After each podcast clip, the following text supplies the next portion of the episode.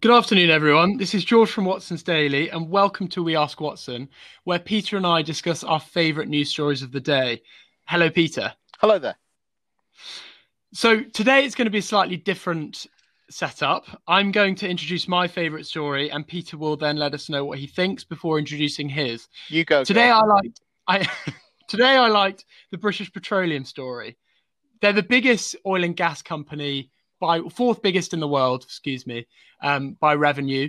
They've announced a new green energy strategy. Well, they'll increase investment into alternative energy sources tenfold over the next decade, reaching five billion annually by the end of the decade.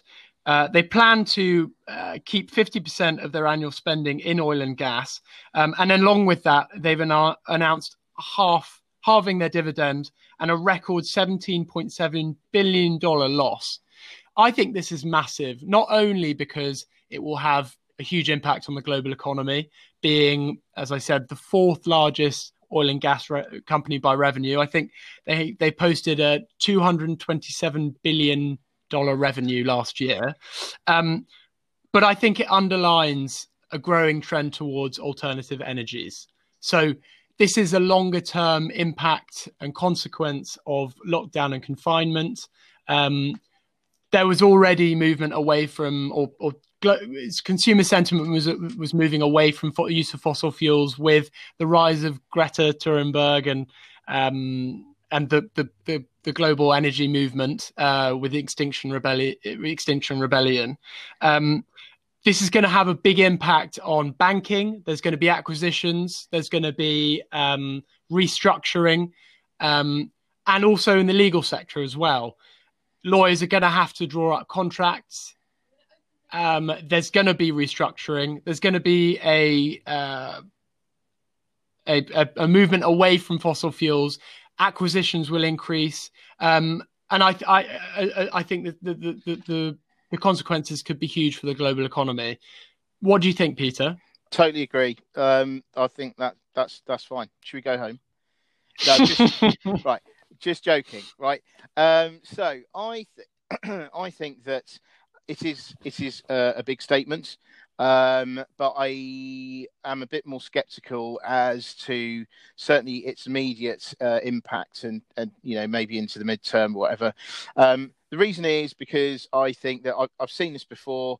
Um, I've seen that you know oil pro, um, oil comp- oil and gas companies um, promise. It seems to me that oil and gas companies promise different things when oil prices are low um, versus when they are high. So when they are low, you tend to get this. Yes, we're going to go green, um, and then actually along with that, you get a, a big pickup in terms of um, activity uh, in electric vehicles and, and things like that. So that that all starts kicking in.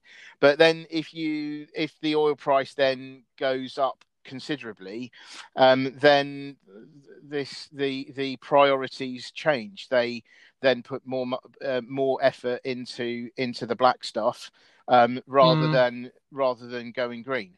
So, but yeah. but Peter, just just to interject there, can the oil and gas industry carry on the way they have been doing post lockdown? There's been a movement, and, and, this is in with the context of Extinction Rebellion, the envi- the movement for, towards environmentalism globally, um, conscious consumerism.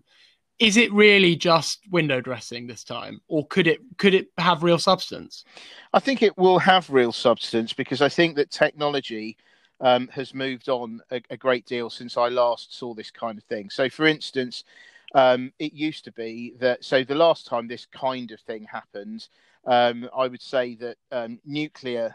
You know, nuclear generated energy was way cheaper than um, than wind energy, uh, etc. But of course, now um, technology has advanced to the extent that a lot of these technologies, like um, wind generation or even you know the sea uh, sea generated um, stuff, is actually now becoming realistically kind of cost effective, um, and so from that, there's there's that. So that's one thing. Um, but I mm. but I also um, I, I also believe that there seems to be more of an upsurge from people themselves to um, to look towards alternative energy sources, and that has those kinds of things have been helped by unfortunate um, things like, for instance, the Fukushima uh, disaster in in in 2011, um, mm. because that prompted Japan to look at, at, its own power generation, but also it, that affected um, power gener- thoughts about power generation in Europe as well. So at the time, I mean, I know this is going back a bit, but um, at the time, for instance, Angela Merkel of Germany was potentially staring defeat in the, in the face um, in in her in election, and um, and she was a very uh, vocal proponent of nuclear um, related um, power generation. But as soon as Fukushima happened, she did a massive about turn and said, right, okay, from now on, we are going to be alternative fuels. And mm. I think hmm. that really helped to um, build her popularity. And she actually ended up winning an election that everyone thought she, you know, she was looking like she might lose. So, mm. you know, from that point, so I think you know times have moved on, technology has moved on, um, shale has moved, yeah, especially with regard to shale. Um, but uh, I still think that BP is at heart an oil and gas company. And yes, while it says something like this when oil prices have been low, it's different. You know, it may be a different story if the oil price goes goes a lot further than here. I mean, it seems mm. amazing at the moment um, everyone's still um, blaming everything on the low oil price, but the fact is the oil price has been hovering around the forty dollar a, barrel mark now for for a little while. Um, so and and you know there's the the um, OPEC and Russia they're going to they they'll be stopping those those production restrictions. So yeah, it may well be yeah we we might we, will see more movements in the oil price going forward. Mm. So I've got two two answers to what you've just said, Peter. Before you introduce your favourite story, yep. Um, first of all, in terms of global impact, this is going to have an impact on the big investment funds as well. Think about all of the all of the assets held in that oil and gas, and the movements of capital into alternative investment, um, alternative energy sources. Mm. Um, it, it will it will it will clearly impact big investment investor strategies. I think that's really interesting, and that would be something I would use in an interview um, mm. as to why this is interesting. The second thing I'd like you to do, Peter, if you could, you talk, talked about low oil prices. Could you give our listeners a quick rundown of what is a low oil price? Why might it be that oil and gas gas companies um, change change their rhetoric when gas prices or oil oil prices are low, and if they're high? Okay, so um, a low, low, oil price. Mean, we see, saw re- this year the the lowest price ever. Uh, I think it was minus fifteen dollars a barrel. Minus fifteen dollars a barrel. So the producers were paying people to take it off their hands. So that's that's a low oil price. That's a that's actually a ridiculously low oil price, which presumably won't be repeated again. Um, but uh, a high oil price would be, say, hundred dollars a barrel, which um, you know the oil price was at a few years ago. And by the way, there are different types of oil prices. Just to just to be clear, so there's Brent crude, which is what we tend to use as the benchmark in Europe, um, and then there's West Texas Index or WTI, um, which is used for the uh, price of American oil. So, but they're, they're, they're usually mm, roughly similar. Usually the Brent crude is slightly more expensive, but they yeah, but just as an average, they are now mm. about forty um, dollars a barrel. So it's not it's not great, but it's not absolutely disastrous at the moment.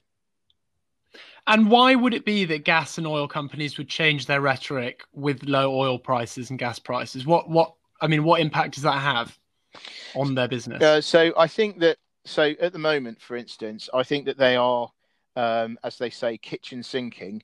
Um, so bl- blaming all the putting getting all the bad stuff out of the way. So any any kind of oil fields that haven't been doing particularly well that they get rid of, or um, they they they cut staff, you know that kind of thing. Um, they're getting all the bad news out of the way, and they can they can blame it all on on um, on coronavirus. But they who's to say that that those kinds of cuts may have been made their intention to make anyway. Um, but anyway, I think I just think that they're clear. I, it seems to me they're clearing the decks, and they can also get good. I mean, this is a very cynical point of view, but they can get good PR by saying, "Look, everyone, um, we're we're being green, despite being an oil mm. and gas company." Um, you know, I, I, I almost think it's it's almost a bit like some of these um, tobacco companies saying that they want a future without cigarettes. Well, you know, mm. yeah, great, but what have you done for the last God knows how many years? And um, and is that really gonna is that really gonna change? Because you know, if they're not doing very well, uh, so if they going back to the oil and gas companies, if they're not doing very well now at um, low oil prices, they're they're battening down the hatches. They're getting rid of any bits and pieces that they're not you know particularly uh, happy with. And so when the oil price, let's say, goes to sixty dollars a barrel, um, I would have thought that uh, it would be at the very least highly tempting to shift your resources to that mm. than it will be to um, to then you know allocate resources to wind and solar projects, for instance. This is definitely the cynicism of an ex-investment banker speaking. I have to say, um, Peter, what was your if you if you disagree with me, what was your most important story of today and why? Um, well, I I think that um, Disney, uh, the, the, the Disney story was particularly um, was particularly interesting today, um, because just because it's difficult to think of a company that has such an array of businesses that have been absolutely mullered. Like you know they've got they've got a cruise business, they've got theme parks, um, you know they, they they've got films, and ironically, the only business that actually did well um, was their probably their newest business, which was Disney Plus. Um, and so yeah, that, that's it was ironic that you know it's their newest business that actually done done quite well. So um, mm. I hmm. just think that it's it's interesting um, from the point of view that when thing let's take an optimistic point of view now is, is say you know when things turn around they are presumably going to turn around very very strongly for this company that has a um, you know huge positions in in all those in all those areas oh and the other thing i the other area i forgot to mention was um, sports broadcasting, of course. So you know, and obviously there've been no, there's been not much to report on. So so yeah, mm. I think that it will be hugely geared to the upside. To think that potent okay, it is very bad now. Let's uh, hopefully it will survive. Should be able to survive this. I would have thought. Um, but when something happens, a big turnaround. So for instance, if if um, we came, uh, you know, a, a vaccine, a, co- a, coronavirus vaccine came out now, um, I mean, I would have thought that, Disney's fortunes are going to turn around very, very quickly. Mm. And so, just to add a bit of color for our listeners, so this was the first time Disney has slipped into the red since 2001. That's correct. With yeah. its sales falling by was it 40%? Yeah, something like that. Something like that, yeah. So so I agree with you it's important, but justify to me why our listeners should read about Disney. What makes Disney so important in the news? Um, I just think that there's more potential immediate upside to that story. Whereas I, I think that with BP, it is important, but ultimately it's going to make not much difference for quite a number of years, in my opinion. So yours is, mm. is definitely, you know, it's it's important for the long term, for the environment and all that. But um, it's not really going to make that much difference now. Um, hmm. whereas mm. with Disney, um, I think that there could potentially be a very swift turnaround in the next in the next few years. But obviously, it yes. all depends on where when we find uh, um, uh, uh um, uh, and the you know the antidote or you know whatever to uh, to coronavirus. Uh, but they'll be heavily geared towards that, and I think that'll be that's why I I would pick it over the BP story.